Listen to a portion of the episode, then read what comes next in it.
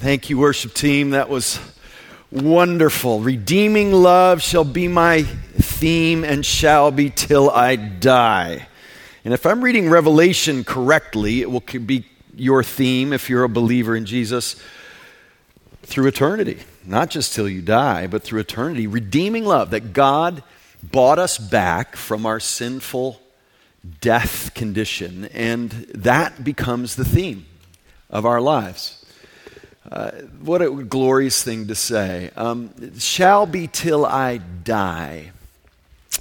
Death is something we tend not to talk about in polite company. We come up with all sorts of euphemisms and uh, ways of talking around it and ignoring it and acting like it's not real. And, and, and it's something we've got to think about. I, one of the things I actually love about going to funerals and weddings for that matter, big events, is that the Christians there aren't uncomfortable. Uh, formal events, events that talk about things like covenant, like a marriage, or death, like a funeral, make most people really uncomfortable. They're not even sure how to talk about it. They don't have the vocabulary. They haven't been thinking about this much ahead of time. It's just been you know, the Lakers and not much about death on their weekly schedule of things to think about. Well, well, Christians, it's always amazing in those environments, tend to be people who've been talking about things like death way ahead of time. In some ways, our whole lives are preparing to die. That's not fatalistic, that's realistic. It really is amazing how easily and often we neglect thinking about death to the degree we should. I loved my grandmother. My grandmother was not, uh, she was a small woman and she was elderly when she died, but, but no one would ever describe my grandmother as a little old lady. She had a personality that was so big it would just never occur to you or refer to her in a way that would give you a picture of her sort of over in the corner. She was not a little old lady. When Lee Thomas was in the room, you knew it. Uh, she was a matriarch in, in many ways in my family, and I knew she hadn't been well. But when I got the phone call that told me she had died, it, it was just, I got pounded by that. And then when I got on a plane and I flew to South Carolina, and I walked into the funeral home, and I saw my grandmother's body. It was a wave of grief all over again. It didn't give me any new information. But it was a different level of understanding of my grandmother's death. And then, when we went to the cemetery, to the plot right next to my grandfather's, and watched her body go into the ground, and watched the workers impatiently waiting for us to leave so they could get on with the finished burial when we all walked away, it was a different level of grief. Sometimes the deepest wailing is reserved for that moment. Many of you know exactly what I'm talking about. I've experienced that with quite a few of you, actually. And, and it's brutal. It's brutal there's a sense of grief and sadness and loneliness, even when you're with family and friends. And you get a sense of the tragedy of death when you finally turn around and walk away from the grave. Burial is a brutal thing, it is a horrible thing. And you can talk about the circle of life Lion King, you know. Uh, you, you, can talk about uh, death in ways that try to minimize the, the punch in the gut of it, but it doesn't work. It just doesn't work. Uh, you can maybe convince yourself on a superficial level that death isn't a horrific thing that you need to think about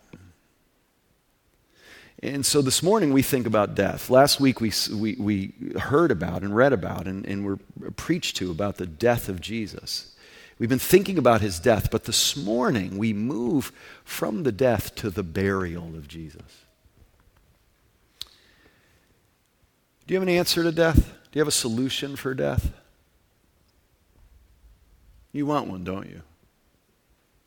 You recognize your need for one. And even though we seem frantically trying to put off the reality of death as much as possible with all sorts of reconstructive surgery and supplements and the latest studies that come out and tell you if you sleep in some sort of barometric chamber, you can you know put off death indefinitely and lengthen life. And we're, we're frantically trying to act like we actually somehow are in control of death.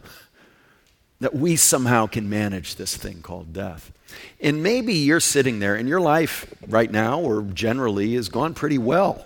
I think that's probably true of most of us in this culture. We have relatively easy lives. And a lot of times we decide to do something, and what do you know? It actually comes to pass. Maybe even the majority of the time. And, and we can plan something and accomplish that, and wow, we, we can get, start to feel like we're actually running the show. I'm running this thing. Well, what's your solution to death? See, in the midst of self deception telling you you're in charge, death comes along and punches you right in the mouth. Not just yours, right? But death all around you. It's unavoidable. And we can come up with all sorts of ways of trying to ignore it and whistle in the dark. But you've got to come to grips with the reality of death, and you've got to find a solution. And God has that solution. And amazingly, it's through death. If you'd open your Bibles to Mark chapter 15. We are going to look this morning at just one glimpse of the work of Christ, and it's the burial of Christ. You've probably heard about the death of Christ a lot and thought a lot about it. You've probably, no doubt, heard a lot about the resurrection of Jesus, but the burial of Jesus is a very important work of Christ. It's almost strange to talk about Jesus being buried as one of his works. But it is. It is. And so we're going to read about the burial of Jesus this morning and learn some vital truth. So let's go to God as we go to His Word. Lord, help us now to focus, to feel the depth of the problem of sin and death. Help us to then flee to the only solution in Christ. Thank you for your word, and I pray it would find its target in our hearts exactly the way we need.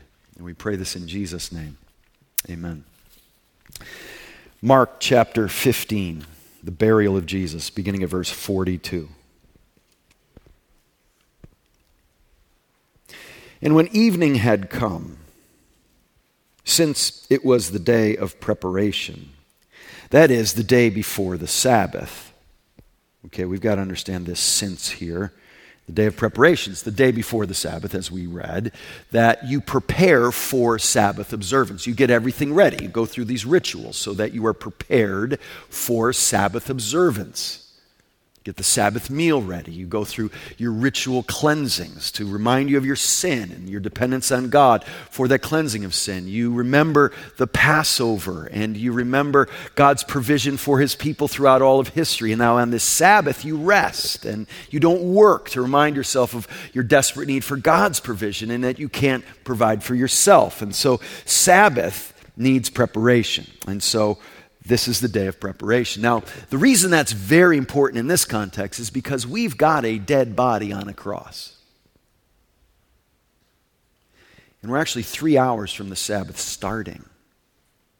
And, and you can't do the work of an undertaker on the Sabbath. That, that's, defiling work that makes you unclean. That's clearly work. And so we've got a problem. We've only got three hours. Jesus dies at 3 p.m. And, and now the Sabbath starts when the first star can be seen in the sky. And so we've got probably no more than three hours.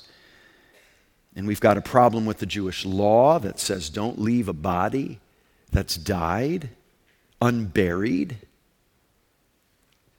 in the Sabbath, don't work in the Sabbath. So, so we've got a dilemma here. We've got a, a, dilemma with the, the Jewish law. We've got a dilemma with the Roman government here because they're in charge of this body. They're the ones who say whether someone is executed or not. And that body belongs to Rome.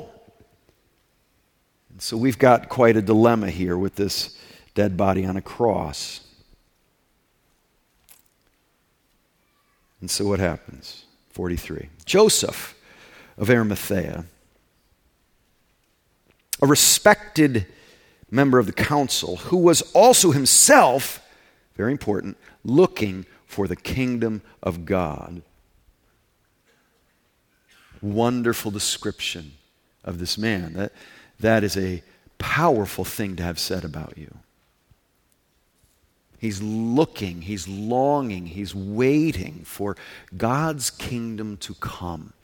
To be that person requires recognizing that everything isn't okay. God's kingdom has not come. You listen to people talk sometimes, especially motivate, motivational speakers and health wealth preachers, and you'd get the impression that the kingdom's already come. But no, we've got a desperate need for God's kingdom to come. It's, it's something He needs to bring, and it's something we desperately need. So to be someone described as looking, longing, watching, waiting for the kingdom, says this person knows his Bible. He understands God's perspective on human history, and he isn't depending on himself or human ingenuity or human politics or, or uh, efforts uh, to get things done. We need God to enter and answer. So he's longing for the kingdom. He's looking for the kingdom. And he takes courage and went to Pilate and asked for the body of Jesus. Why did it take courage for him to do this? Well, Uh, he's a member of the Jewish council, that very council, most likely, that decided to put Jesus on a cross and got Pilate to do it for them. So to go and then ask for the body of Jesus is, yes, an expression of his Jewish piety and desire to keep the law. But as we find out here and in the other gospel accounts of this, it's far more than just being religious and not wanting the law to be broken. He's learned to be a disciple of Jesus, a follower of Jesus. He loves Jesus and he cares about Jesus.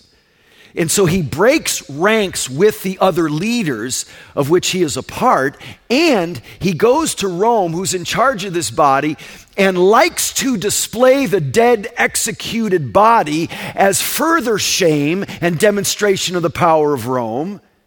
And he says, Can we curtail that so I can bury him?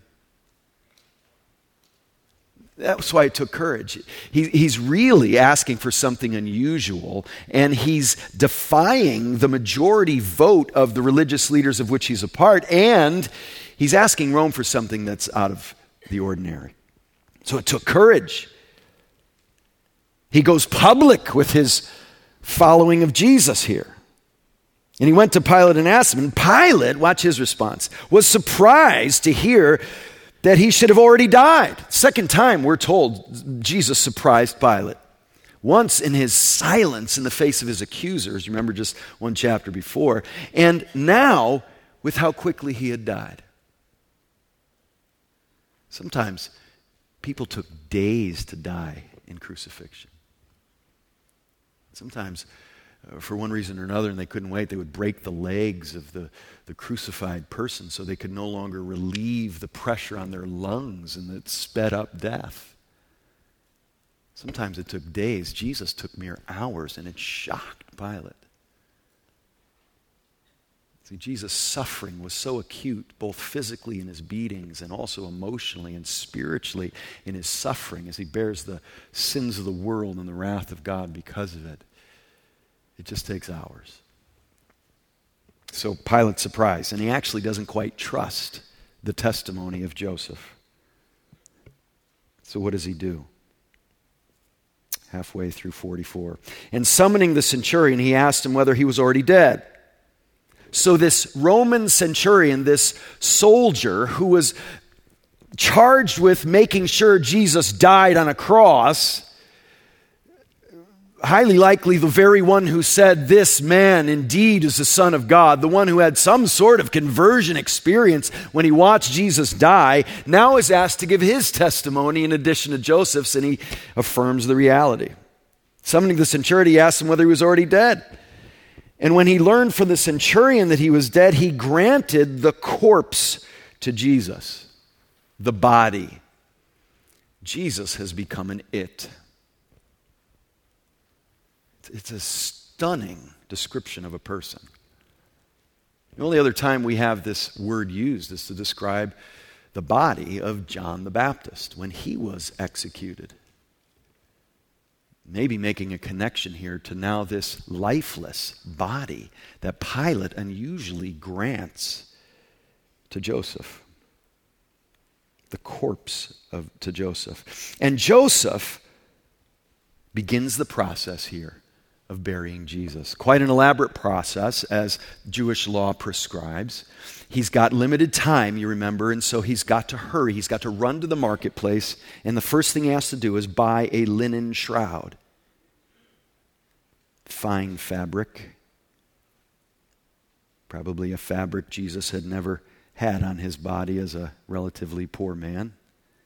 But here in his death, a rich man enables him to be put in a tomb in an unusually extravagant way. Bought a linen shroud. And taking him down. It's just a few words, but my goodness. Can we just pause and think about taking someone off a cross? Especially Jesus' body off a cross. The beatings were horrific. His blood stained and soaked body. Open wounds, not just in his side, but all over. A most messy business. This is what Joseph decides he'll take on. And I'm pretty confident he had help. And I think it'd be pretty impossible for him to do all of this, but he's certainly leading the way in this horrific task.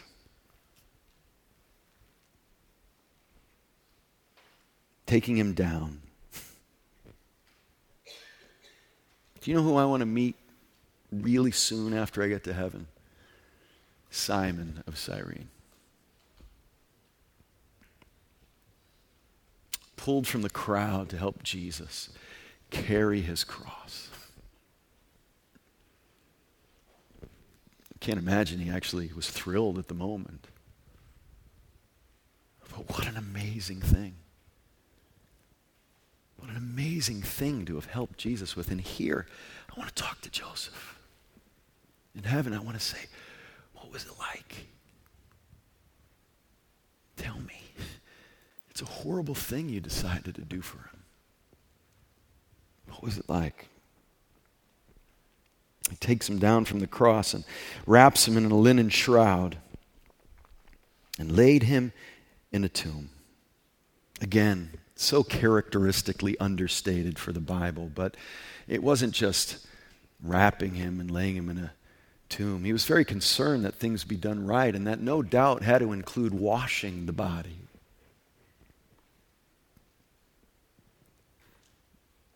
an up close picture of the suffering of Christ as you can get. Probably trimming his hair as burial requirements would have, closing his eyes, preparing the body with spices, and, and then carefully wrapping the body in this linen he had just spent money to buy. And then his own tomb, his family's tomb, very likely, he, he gives a burial place to Jesus.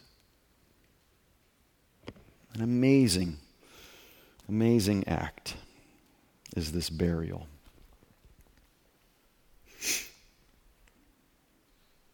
And then, with help, no doubt, he closes the giant stone that's rolled across the entrance of the tomb. And then, this very important observation Mary Magdalene and Mary, the mother of Joseph, saw where he was laid. Ah, witnesses. Not just to the death, not just to the resurrection three days later, but to the burial. Whew. A lot going on here we need to think about. The first observation I want to make, it's really not the main point of the passage here, but I do think it's intentional that these women keep getting mentioned. One, because they're witnesses.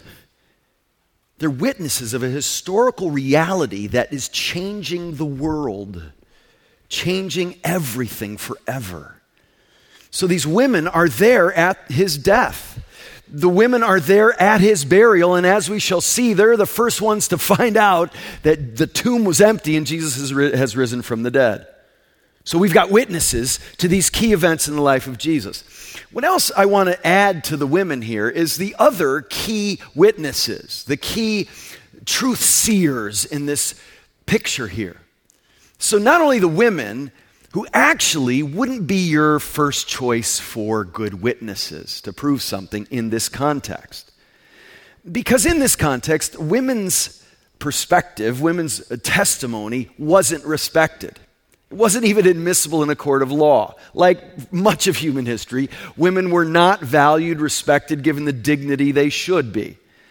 Uh, but the reality is, that's actually something that shows us the historicity of this event. If you were trying to invent some story and you wanted people to believe it in this context, as the gospel writers did, you wouldn't pick women to be your witnesses in your fictional account because it didn't carry weight in this environment. And so that's one ma- thing that makes you say, oh, yeah, if this is fabricated, that's a really dumb thing to include in your story if you want people to, to give it witness weight uh, but who else is working here? Well, who else is seeing things clearly? A Roman soldier. Oh, yeah, that's the guy who's going to really get Jesus right. A Roman soldier, actually, the one in charge of making sure he was killed. A Roman centurion is seeing things clearly and giving the accurate testimony of truth here. And who else is? A Pharisee, who by now in the gospel we have really low estimation of in their ability to see the truth and see Jesus for who he is. And so we've got women, a pagan, and a Pharisee getting it right. You can't ever assume somebody's never going to come to Jesus, never going to see the truth if you're going to start a ministry, probably your first person you want to go talk to about Jesus would not be the Roman centurion in charge of killing him. If you really wanted to build a ministry, especially in this context, you wouldn't want a good women part of the equation. It's just not going to give you much social capital. In a Pharisee, by now, we just have a pretty dim estimation of. They were the ones leading the yelling to put Jesus on a cross. And here we see this Pharisee Joseph of Arimathea seeing things rightly and carrying out a most beautiful act toward Jesus. We find out in our passage a few important things about Joseph, don't we? We're told he's a respected leader, verse 43, right? He's a respected leader of the council. As we said, he was looking for the kingdom of God. He showed courage, he was courageous. In John's gospel, we get more information about him that we don't get here, like he was a secret disciple of Jesus. He was already a disciple of Jesus, but he wasn't overt about it. He wasn't public about it. He wasn't coming out of the closet with his discipleship of Jesus. And here he finally does in our story. So he, in John's gospel, we're told was a secret follower, disciple of Jesus. And we find out in John's gospel, he's a friend of Nicodemus. Nicodemus gets involved in the burial in John's gospel and brings the spices. Matthew tells us some things Mark and John don't. Like he was rich. We could have assumed that, right? But he makes it explicit. It says he's a good and righteous man, and that he, on the council, didn't consent to the killing of Jesus. So here's a man with a lot of power and importance and money. And I love the fact that here God uses all of those things. We needed someone who had the resources, and that's who God used to do this. Resources that God blesses us with wealth, importance, prestige. He could get an audience with Pilate. And God wanted to use all those things in Joseph's life to accomplish his purposes. And so we get this good man, this righteous man who's devout, who has integrity, who's devoted to Christ, and who's patient and waiting and hopeful, removes Jesus from the cross and makes sure his burial is appropriate. It's amazing. I, I sort of knew how important the burial of Jesus was, but not, I, I, really had no idea just how important it was until I, I dove into this passage.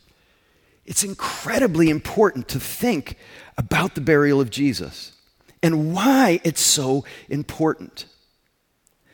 If you would uh, keep your finger here in chapter 15 of Mark and go over to 1 Corinthians 15.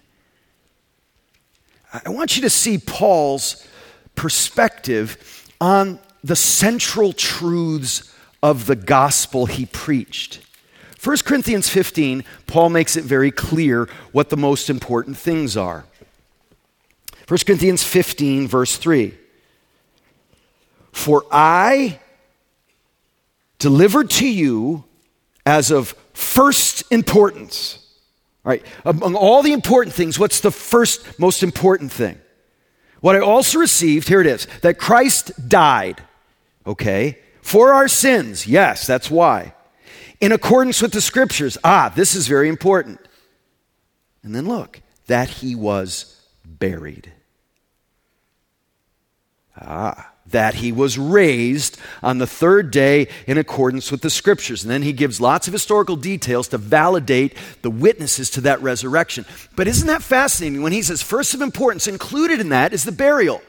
I'm sure this was a lead passage in the formation of the Apostles' Creed that affirms the, the essence of the Christian faith and includes the burial.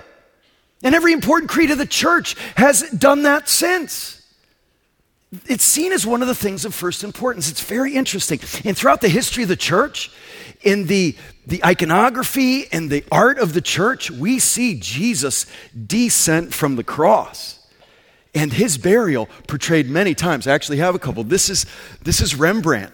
And if you know anything about Rembrandt, you immediately know this. The master of light portrays this Jesus being removed from the cross. I'm not sure he intends for that to be Joseph. In particular, Fred Sanders uh, helped me think through some of these things. But look at this beautiful picture of Jesus being removed from the cross. And it's not idealized. You can tell that the man removing him doesn't enjoy it, he's not enraptured in this moment. It's, it's not a happy thing, but he's doing it tenderly and beautifully nonetheless.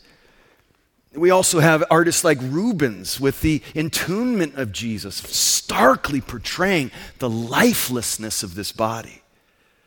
The blood drained from this body, the wounds still bloody on his way to being prepared for entombment. It, it's a powerful picture. Mary's face matching the skin tone of Jesus in the best interpretation, showing us that Jesus truly shared our humanity because he shared hers and therefore truly represented us in taking on our frailty and being able to die.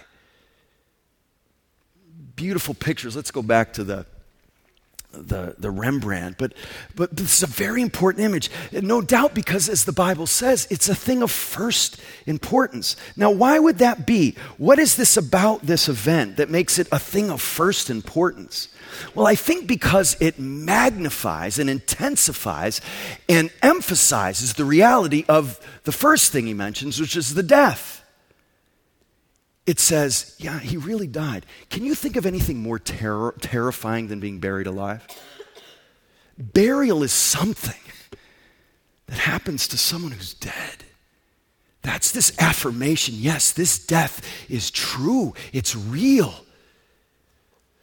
Do you know, since Jesus died, since the very hour he died, people uh, have been concerned that he would be risen from the dead or there would can be continued problems. So even before he rose from the dead, they started to come up with possible theories they could talk about to make sure people didn't really think he rose from the dead. Like his disciples stole the body, that's it.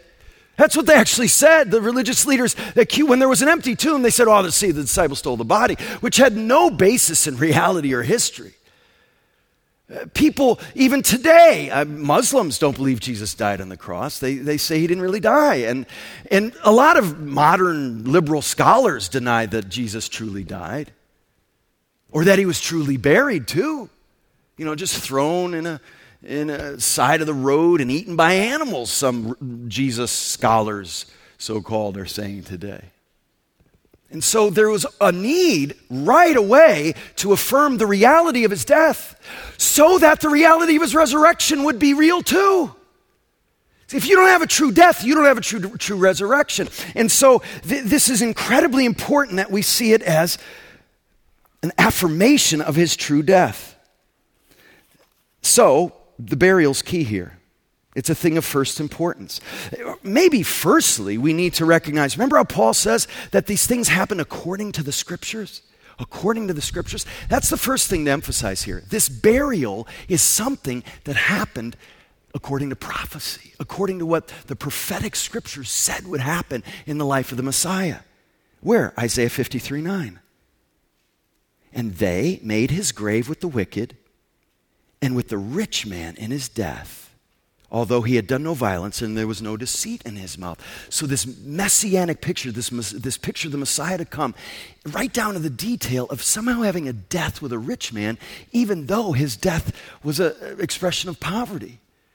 And the details of that are made true according to the scriptures. That's why when the apostles preach Jesus in Acts 13 29, they say, And when they had carried out all that was written of him, they took him down from the tree and laid him in a tomb according to the scriptures. So, when we think about death in its gut wrenching reality, and don't try to ignore it or explain it away glibly, and see it for what it is and feel the difficulty of that, we have hope. And that hope starts with the fact that we know that this death, even of Christ, especially of Christ, does not catch God by surprise. It's actually part of his plan. Death itself is part of God's plan to wake us up to the reality of our need for Him so that we never get satisfied in this world. Read Romans 8, that's what it's getting at. The futility of this world, the difficulty of this world, and the death in this world is to wake us up that this world isn't all there is. And you don't have a solution to that ultimate consequence of our rebellion against God. That's what death is. It's not something to be ignored, it's something to be acknowledged and look right in the eye and say, I need a solution to this. And I don't have that solution. God needs to provide it. We do, we all need that. And, and, God provides that solution beautifully, and Jesus really dies. And why does he die? Because the wages of sin is death. Death is that penalty for our sin, and Jesus pays that penalty when he really dies. He really takes our place with his human nature and in his humanity and in his frailty and in his capacity to die. Jesus, because he became a human being, the eternal Son took on a human nature, then has the capacity to cease to function biologically and experience the ultimate punishment for sin death. He really does that for us. So, do you see the burial emphasizes the reality of the death and therefore the reality of the atoning sacrifice he makes for us? Listen to what Philippians 2 8 says. Being found in human form, he humbled himself by becoming obedient. And then Paul just can't uh, uh, believe it. Even to the point of death on a cross. That's how Paul's saying that he, he, he humbles himself so much, not just to be lonely at times and rejected and misunderstood and abandoned by his best friends and thought crazy by his own family. No, to the point of death, he humbles himself, even death on a cross. And this burial is an affirmation of the reality of that death. Jesus' death and burial that shows that death is the sure payment for our sins, and it pays, paves the way for eternal life through resurrection because his resurrection is real, because his death is real. Look at this passage from 1 Corinthians 15 as Paul continues where he started in the passage we looked at. So it is with the resurrection of the dead. What is sown is perishable, what is raised is imperishable. So, this perishable body that we all have, that Jesus himself took on, he took on the capacity for perishability. What is sown is, imperish- is perishable, what is raised is imperishable. It is sown in dishonor. It is raised in glory. It is sown in weakness. It is raised in power. It is sown a natural body. It is raised a spiritual body. If there's a natural body, there's also a spiritual body. The resurrection is real because the death was real, and the burial puts the exclamation point on the reality of that death. And so the resurrection life is real too. we find out something else glorious about this. God never forgets his beloved, even in the grave. He tells his people, I will never leave you or forsake you. Jesus tells us that. And that's true even in the grave. When you turn your back on that loved one in that grave and leave that cemetery, and you feel the sting of that, know that God tells us that He never forgets. Precious in the sight of the Lord is the death of His saints. Now, to be absent from the body is to be present with the Lord, but that's not the end of the story. Resurrection leads to a reuniting of the body and soul.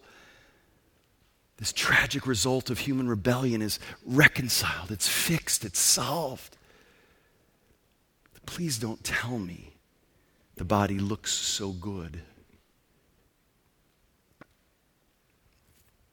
in the funeral home. You hear that all the time, don't you? I want to scream when I see a dead body.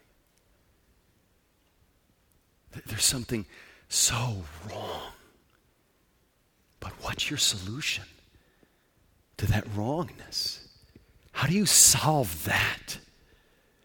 It's got to be through resurrection. It's got to be through a representative of us in our human frailty, imperishability, being made imperishable in resurrection. That's what we desperately need from Him, and that's what we have in Him. He'll never leave us, just as the Father never forsook His Son in that grave in those three days, but brought Him to life. Reunited in relationship, He promises that that's just the beginning of a redeemed and resurrected people who follow in that wonderful resurrection life. And, and, last, the last thing I want to think about is that all this glorious truth, all of this amazing, life transforming, life giving truth that we rest in needs to invade our daily lives and relationships. One of the toughest things about the Christian faith is you've got this body of knowledge outside of us that's objective and true and historical. It's true whether you believe it or not. It's true of whether you experience it or not, or feel it or not, or have your life changed by it or not. It's true. That's a hard sell in this culture, but that's the fact. It's true. And then when you come to believe it's true, you spend the rest of your life internalizing it, seeking to live in light of it seeking to embody it and, and see it come to reality in your life because you're so convinced that God will never forsake you, never abandon you in Christ, even in the grave. Because you become so convinced of that, your whole life looks different. I want you to look at some really powerfully ethical teachings here in the New Testament and watch where they're grounded. Watch Hebrews 13. Let brotherly love continue. So love like brothers. Do not neglect to show hospitality to strangers, for thereby some have entertained angels unawares. Remember those who are in prison as though in prison with them, and those who are mistreated, since you're also in the body. Let marriage be held in honor among all, and let the marriage bed be undefiled. For God will judge the sexually immoral and adulterous. Keep your life free from the love of money. Be content with what you have. Don't miss that word. For. Why do I live this way? How can I live this way? What's the basis of that sort of life? It's not mere ethics disconnected from the truths about God. Look where it's grounded. For he has said, I will never leave you or forsake you. So we can confidently say, The Lord is my helper. I will not fear. What can man do to me? Yeah, we, we don't have to live in fear of anyone or anything because we fear God. He will never forsake you, even in death, when you trust Him. And that gives you the kind of freedom and confidence and security and boldness to live a sexually pure life. To have a marriage that endures difficulty because you trust God so much. You don't need to steal and grab for money and cheat so you get more money because God will provide for you. He's your helper. You don't need to love money. You can be content. Do you see? Our whole lives are grounded in the character of God and what He's done for us in Christ. We go through the Heidelberg Catechism as a church, and I hope you could jump on. It's never too late. But two weeks ago, the question was Catechism question 43 What are the sacraments and the ordinances? What does that have to do with our sermon? You shall see. The sacraments are ordinances given by God and instituted by Christ, namely baptism and the Lord's Supper, are visible signs and seals that were bound together as a community of faith by his death and resurrection. By our use of them, the Holy Spirit more fully declares and seals the promises of the gospel to us. Maybe you don't see clearly how this applies to our burial sermon this morning, but look at the verse the Catechism gives right off the bat to understand this. We were buried, therefore, with him by baptism into death, in order that just as Christ was raised from the dead by the glory of the Father, we too might walk in newness of life. One of the great privileges of my life is to be able to baptize folks in here. Many of you have been baptized. There are probably some people in here I have baptized, and some of you have baptized people in here. But what do we say? That's the verse we say. Buried with him in death and raised to walk in newness of life. Do you see? The reality of Jesus' death and burial becomes ours by faith, and then the newness of life that leads to becomes ours by faith. Oh, it's tragic that the Christian life becomes a system of ethics or religious observance disconnected to the character of God and the powerful work of God in Christ. That's why we live the way we do. That's why we can live in newness of life, because Jesus really had newness of life in his resurrection, and because by faith we are identified with him in that death and that resurrection and burial too. We can have totally different lives than we would have otherwise. It, it's a glorious truth before us this morning that we can't miss. It's so important we see this. I'm just astounded by the fact that Joseph was a secret disciple. And the thing that brought him out into the open and made him courageous wasn't the resurrection, like I think was mostly true for the other disciples. It was the death. Like that centurion, there was something in his death, something in that power made perfect in weakness that made Joseph say, All right, it's time to live it. I can't hang out in the shadows anymore with Nicodemus. It's time to go public. It's time to live it. It's time to walk in newness of life. It's time to do whatever I can by faith and grace for the sake of the honor of Christ. Don't live in the shadows. We live in a culture that's increasingly hostile to explicit biblical teaching, and the temptation will be to recede into the shadows. No. We serve a God who said, I will never leave you and forsake you or forsake you. And that same God did not leave his son in the tomb. And he'll never leave you either. And So we can live with an astounding boldness and courage and power and walking in newness of life because he really died and was buried and rose again. Father, help us. We are so timid and frail and powerless so often. Thank you for the truths of the gospel we see in this burial account this morning. Help us, Lord, to believe in the sufficiency of Christ because of who he is and what he did. Thank you, Lord. We pray this in Christ's name. Amen.